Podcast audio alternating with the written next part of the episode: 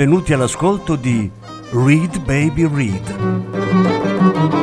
un programma di reading letterario radiofonico a cura di Franco Ventimiglia e Claudio Desser. Voce Franco Ventimiglia. Regia Claudio Desser.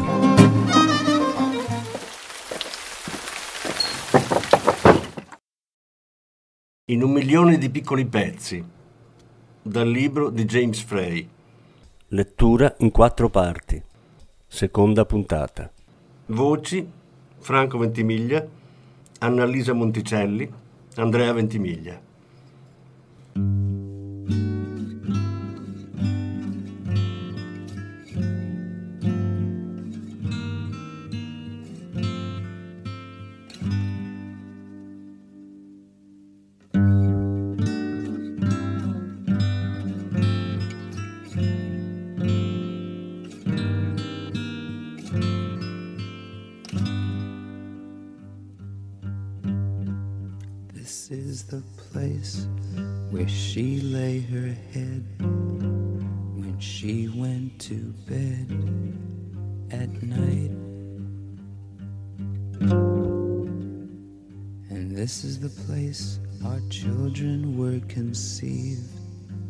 Candles lit the room at night.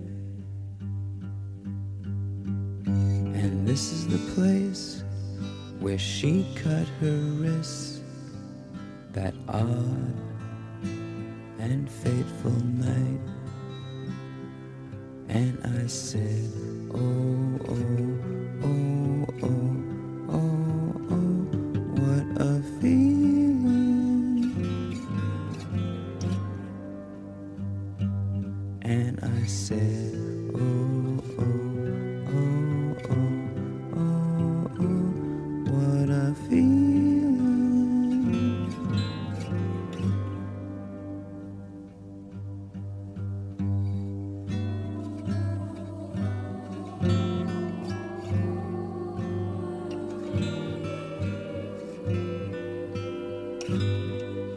Vado al dispensario e mi metto in coda. Una giovane donna sta davanti a me, si volta e mi guarda in faccia, parla, Ciao, sorride, Ciao, tende la mano, mi chiamo Lilly. la prendo, è morbida e calda. mi chiamo James. Non vorrei lasciarla ma la lascio. Avanziamo. Che cosa è successo? Lancia un'occhiata verso il dispensario. Non mi ricordo. Si volta, Persi i sensi? Già, fa una smorfia. Merda. Mi metto a ridere. già. Avanziamo. Quando sei arrivato? Lancio un'occhiata verso il dispensario. Ieri. L'infermiera ci sta guardando male. Io pure. Con un cenno indico l'infermiera e Lilly si gira e smette di parlare. E avanziamo e aspettiamo. L'infermiera ci guarda male e dà a Lilly certe pillole e un bicchiere d'acqua. E Lilly le prende e beve acqua. Si gira e mentre mi passa vicino sorride e dice ciao solo con le labbra, senza parlare. Io sorrido e avanzo. L'infermiera mi guarda male e mi chiede come mi chiamo. James Frey. Guarda una cartella e va a un armadietto e prende delle pillole e me le dà con un bicchiere d'acqua. Prendo le pillole, bevo l'acqua, vado nella mia stanza e mi addormento. Ne passo il resto della giornata dormendo e ficcandomi cibo in gola e aspettando in coda e prendendo pillole.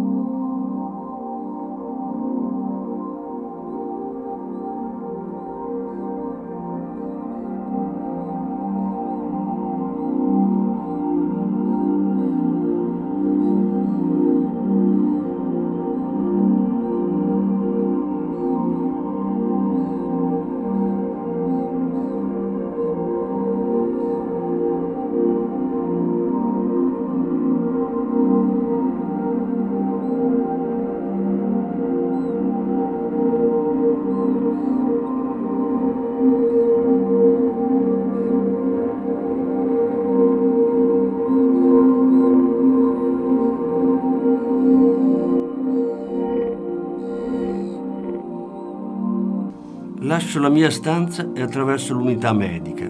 dove non è cambiato niente. Ci sono luci forti, c'è bianco. Ci sono pazienti e medici e code e pillole. Ci sono lamenti e strilli, c'è tristezza, follia e rovina. Conosco queste cose e non mi toccano più. Entro nel salone e mi siedo su un divano. Sono solo e guardo la televisione e l'ultima dose di pillole comincia a fare effetto. Il battito del cuore rallenta, le mani smettono di tremare, le palpebre si abbassano, il corpo si accascia. Non trattengo niente. Sento fare il mio nome, alzo lo sguardo e c'è Lilly davanti a me. Sorride e si siede accanto a me. Ti ricordi di me? Lilly. Sorride. Non ero sicura che ti ricordassi. Hai un'aria parecchio fatta. Librium e diazepam. Già, io ho appena smesso. Mi fa schifo quella merda. Meglio che niente. Ride, Ne riparliamo tra un paio di giorni. sorride, Dubito che durerà un paio di giorni. annuisce. Conosco la sensazione. Non dico niente, lei parla. Di dove sei? Prendo le sigarette. North Carolina. Ne tiro fuori una. Me ne offri una? Le passo una sigaretta, mi riaccendo e fumiamo. E Lilly mi racconta di sé. E io l'ascolto. Ha 22 anni ed è cresciuta a Phoenix. Il padre se n'è andato che lei aveva 4 anni e la madre era una eroinomane che per pagarsi la roba si prostituiva con chiunque fosse disposto a darle dei soldi. Cominciò a darne anche a Lilly a 10 anni e cominciò a costringerla a prostituirsi con chiunque fosse disposto a darle dei soldi a 13 anni. A 17 anni Lilly fuggì dalla nonna a Chicago, dove ha vissuto fino ad ora. La sua dipendenza è da crack.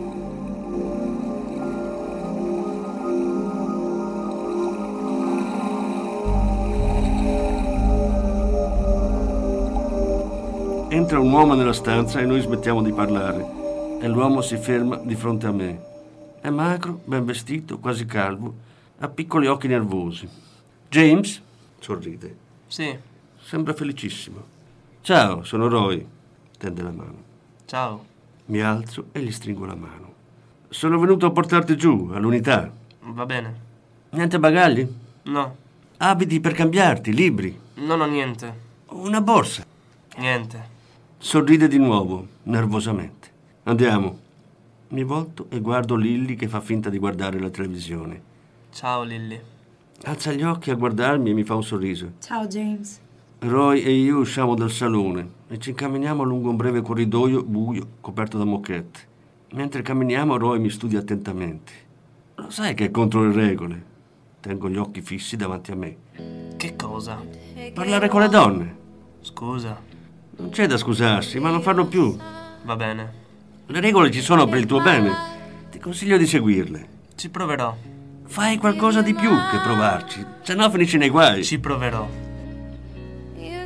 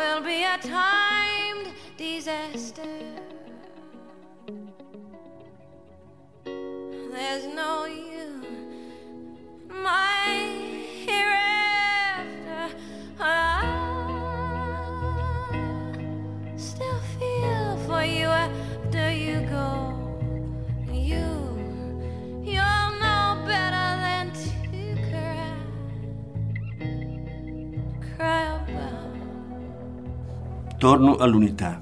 Quando passo davanti a una porta aperta, qualcuno mi chiama per nome. Mi fermo e torno indietro fino alla porta. E un uomo si alza da dietro la scrivania e cammina verso di me. Ha poco più di 30 anni, è molto alto e molto magro. Ha i capelli neri legati in un codino e porta un paio di occhiali neri rotondi. È vestito con una t-shirt nera, calzoni neri e scarpe da tennis nere. Sembra la versione adulta di un ragazzino che ha passato l'infanzia seduto al computer a nascondersi dai bulli. Tu sei James. Tende la mano per stringere la mia. Ce la stringiamo. Io sono Ken, il tuo consigliere di recupero dell'unità. Piacere. Si volta e torna verso la scrivania. Vieni a sederti. Lo seguo e mi siedo su una sedia di fronte a lui e mi guardo in giro per l'ufficio. È piccolo, è pieno di roba. Ci sono pile di foglie dappertutto, ci sono fascicoli dappertutto. Le pareti sono tappezzate di orari e piccole fotografie di persone o di paesaggi e c'è una copia incorniciata dei 12 passi degli alcolisti anonimi appesa dietro di lui. Prende un fascicolo e lo mette sulla scrivania e lo apre e mi guarda. Ti stai ambientando? Sì. Possiamo fare qualcosa per farti sentire più a tuo agio. No. Abbiamo bisogno di qualche informazione per completare il tuo fascicolo. Ti secca a rispondere a un po' di domande? No. Prende la penna. Quando hai cominciato a fare uso di droghe e alcol? Ho cominciato a bere a 10 anni e a farmi a 12. E quando hai cominciato l'uso pesante? A 15 anni bevevo tutti i giorni. A 18 bevevo e mi facevo ogni giorno. Da allora oggi è diventato molto più pesante. Hai blackout? Sì, Spesso? tutti i giorni. Da quanto tempo succede? 4, 5 anni. Vomiti? Tutti i giorni. Quante volte? Quando mi sveglio, quando bevo per la prima volta, quando mangio per la prima volta e dopo qualche altra volta ancora. Qualche altra volta che significa? Da 3 a 7. Pensi mai al suicidio? Sì.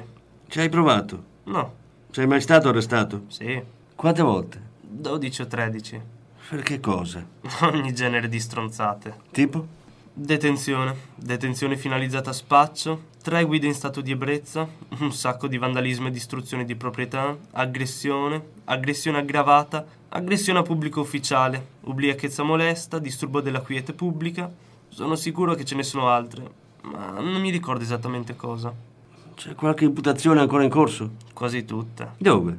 Michigan, Ohio e North Carolina. Sei in attesa di giudizio? No, Sei fuori su cauzione? sono scappato. Dove? Dappertutto. Perché? Sono stato in galera. Non mi piace e non voglio tornarci. Prima o poi dovrai affrontare le imputazioni. Lo so, Ti incoraggeremo a farlo finché sei qui, o almeno a iniziare il processo. ci penserò. Cosa facevi per vivere? Spacciavo. Questo dovrà finire. Lo so. Sei già stato in trattamento? No, Perché? non ho mai avuto voglia di farlo. Ho detto ai miei genitori che se cercavano di mettermici me ne sarei andato e non mi avrebbero più rivisto. Mi hanno creduto. Si ferma, mi mette giù la penna. Mi guarda negli occhi e capisco che mi sta mettendo alla prova. Che aspetta che io abbassi lo sguardo e così non lo faccio. Ha intenzione di tornare pulito? Penso di sì. Pensi di sì. Già. Significa sì. Significa, penso di sì. Perché? La mia vita è un inferno. È un inferno da troppo tempo. Se continuo così muoio. Non sono sicuro di voler essere già morto. Sei disposto a fare tutto il necessario? Non lo so. Te lo chiedo di nuovo. Sei disposto a fare tutto il necessario? Non lo so. Te lo chiedo per l'ultima volta. Sei disposto a fare tutto il necessario? Non lo so. Mi guarda fisso, arrabbiato che non gli do la risposta che vuole. Lo guardo fisso anch'io. Se non sei disposto a fare tutto il necessario puoi anche andartene. Io preferirei di no, ma non possiamo aiutarti finché tu non sarai pronto ad aiutarti. Pensaci, poi ne possiamo riparlare. Se hai bisogno di qualcosa, vieni a cercarmi. Lo farò. What happened here? The butterfly has lost its wings. The air's too thick to breathe, and there's something in the drinking water.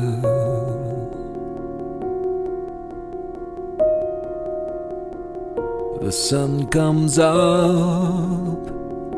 The sun comes up and you're alone. Your sense of purpose come undone. The traffic tails back to the maze on 101.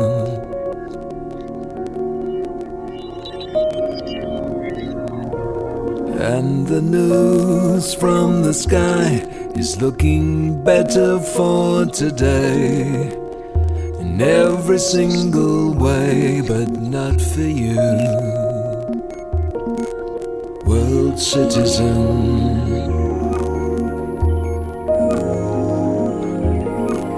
World citizen.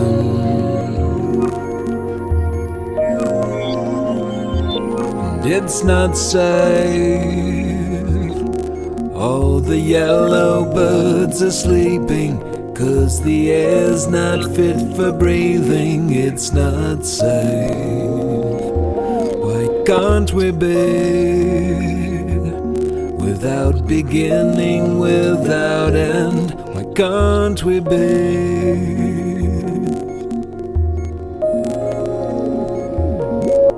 World citizen.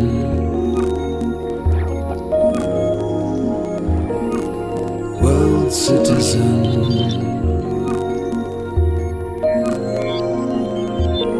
And if I stop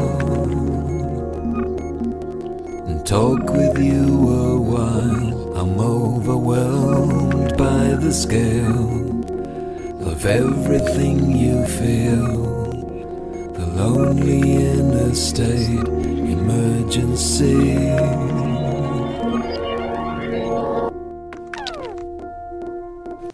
Ragazzo! Alzo lo sguardo. Un uomo mi sta di fronte. È sui 50, altezza media, corporatura media. Ha folti capelli neri che si diradano in cima alla testa e una faccia segnata che sembra avere preso qualche pugno. Porta una camicia di seta hawaiana, da vivaci disegni azzurri e gialli, occhialini rotondi d'argento e un massiccio Rolex d'oro. Mi fissa, appoggia il vassoio, ha un'aria incazzata. Ti ricordi di me? No. Tu sono due giorni che vai in giro a chiamarmi Gene Hackman. Ora io lo so che tu sei drogato di quella merda di disintossicanti, ma io non sono Gene Hackman. Non sono mai stato Gene Hackman, non sarò mai Gene Hackman. E se mi chiami con quel cazzo di nome un'altra volta, ci troviamo con un bel cazzo di problema. Io mi metto a ridere. Ti stai divertendo? Rido di nuovo, sembra Gene Hackman. Ma dici che c'è qualcosa di divertente, stronzetto? Lo guardo fisso e sorrido. Non ho denti e l'idea mi fa sorridere ancora di più. Cazzo, dici che c'è qualcosa di divertente? Lo guardo fisso, ha occhi duri, rabbiosi, violenti. Conosco i suoi occhi e so come trattarli. Questo è territorio familiare. Mi alzo e il mio sorriso sparisce. Guardo fisso l'uomo e la sala si fa silenziosa. Parlo. Non ti conosco. Non mi ricordo di averti mai visto. Non mi ricordo di aver mai parlato con te. E di sicuro non mi ricordo di averti mai chiamato Gene Hackman. Ma se lo avessi fatto, sì, penso che sarebbe divertente. Sento che quasi tutta la gente nella sala mensa ci sta osservando. E il cuore mi batte più forte. L'uomo mi guarda fisso e i suoi occhi sono duri, rabbiosi e violenti. So di non essere nella forma più adatta per la cosa, ma non mi importa. Sento che mi preparo, mi tendo. Stringo i denti, guardo dritto davanti a me, occhi fissi, concentrati e bene aperti. Se vuoi costringermi a romperti il culo, vecchio, possiamo anche farlo subito. È scioccato. Non spaventato o contrario all'idea, sono scioccato. Io guardo dritto davanti a me. Che cosa hai detto? Ho detto che se vuoi costringermi a romperti il culo, possiamo anche farlo subito. Come ti chiami, ragazzo? James. James. Io Leonard. Sorride. Non lo so se sei il coglione più stupido che ho mai conosciuto o il più coraggioso. Ma se rispondi a una domanda vedrò se è il caso di lasciar correre. Qual è la domanda, Leonard? Sei fottuto, James.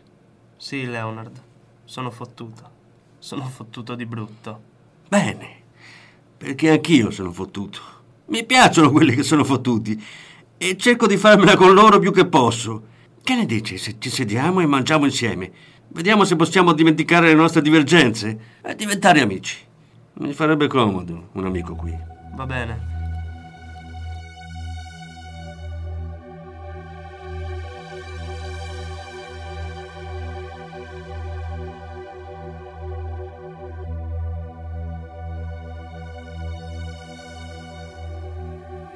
È un test molto semplice. A tutte le domande devi rispondere vero o falso. Puoi pensarci tutto il tempo che vuoi prima di rispondere. Quando hai finito, torna nel mio ufficio e se non ci sono lasciami le risposte sulla scrivania. Uno psicologo dello staff analizzerà il tutto e tra due giorni guarderemo insieme i risultati. Va bene. Nessuna domanda? No. Ken esce e io prendo la penna e il modulo delle risposte e apro il fascicolo e comincio a leggerlo. Le pagine sono piene di domande e io comincio a rispondere. Sono una persona stabile. Falso. Penso che il mondo sia schierato contro di me. Falso. Penso che i miei problemi siano causati da altri. Falso. Non ho fiducia in nessuno. Falso. Mi detesto. Vero. Penso spesso alla morte. Vero. Il suicidio è un'opzione ragionevole. Vero. I miei peccati sono imperdonabili. Guardo fisso la domanda. I miei peccati sono imperdonabili. Guardo fisso la domanda. Lascio in bianco. Finisco 566 delle 567 domande vero, falso del test e chiudo il fascicolo e depongo la penna e faccio un respiro profondo. Sono passate delle ore e sono sfinito, ma ho voglia di bere. Vodka, gin, rum, tequila, bourbon, scotch, non mi importa, basta che mi date da bere. Un alcolico bello forte. Mi dico che ne vorrei uno solo, ma so che non è vero. Ne vorrei una fottuta cinquantina.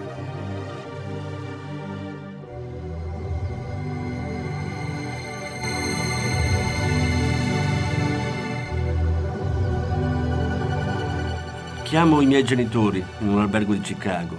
Mi risponde al telefono mia madre. Pronto? Ciao mamma. Stai lì, James. Sento che chiama mio padre. Mio padre prende il telefono. Ciao James, Ciao papà. come stai? Bene. Com'è lì? È bello. Che cosa è successo finora? Mi stanno disintossicando ed è una rottura. Ieri sono passato giù a un'unità e qua è bello. Ti sembra che ti aiuta? Non lo so. Sento mia madre che fa un respiro profondo. C'è qualcosa che possiamo fare per te? Sento mia madre che cede. No. La sento piangere. Papà, devo andare. La sento piangere. Guarirai, James. Basta che tieni duro. La sento piangere. Devo andare. Di qualunque cosa hai bisogno, chiamaci. Arrivederci. Ti vogliamo bene. Riaggancio e fisso il pavimento e penso a mia madre e mio padre in una camera d'albergo a Chicago. E mi domando perché mi vogliono ancora bene e perché io non riesco a volergli bene. E come è stato che due persone normali, stabili, hanno potuto creare qualcosa come me, vivere con qualcosa come me e tollerare qualcosa come me. Fisso il pavimento e me lo domando. Come mi hanno tollerato?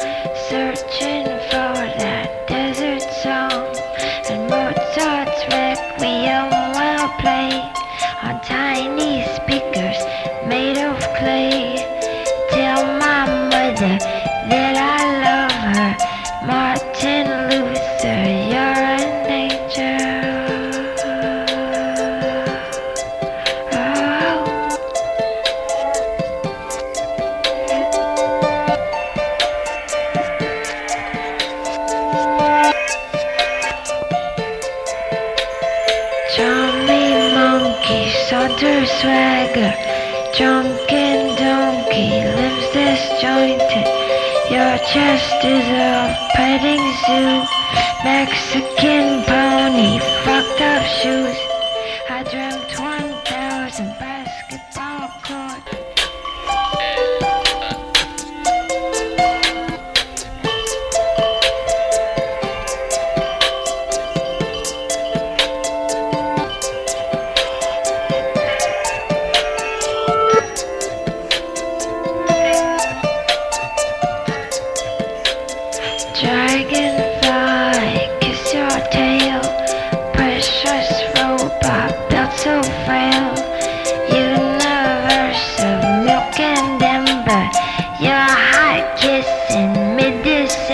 that.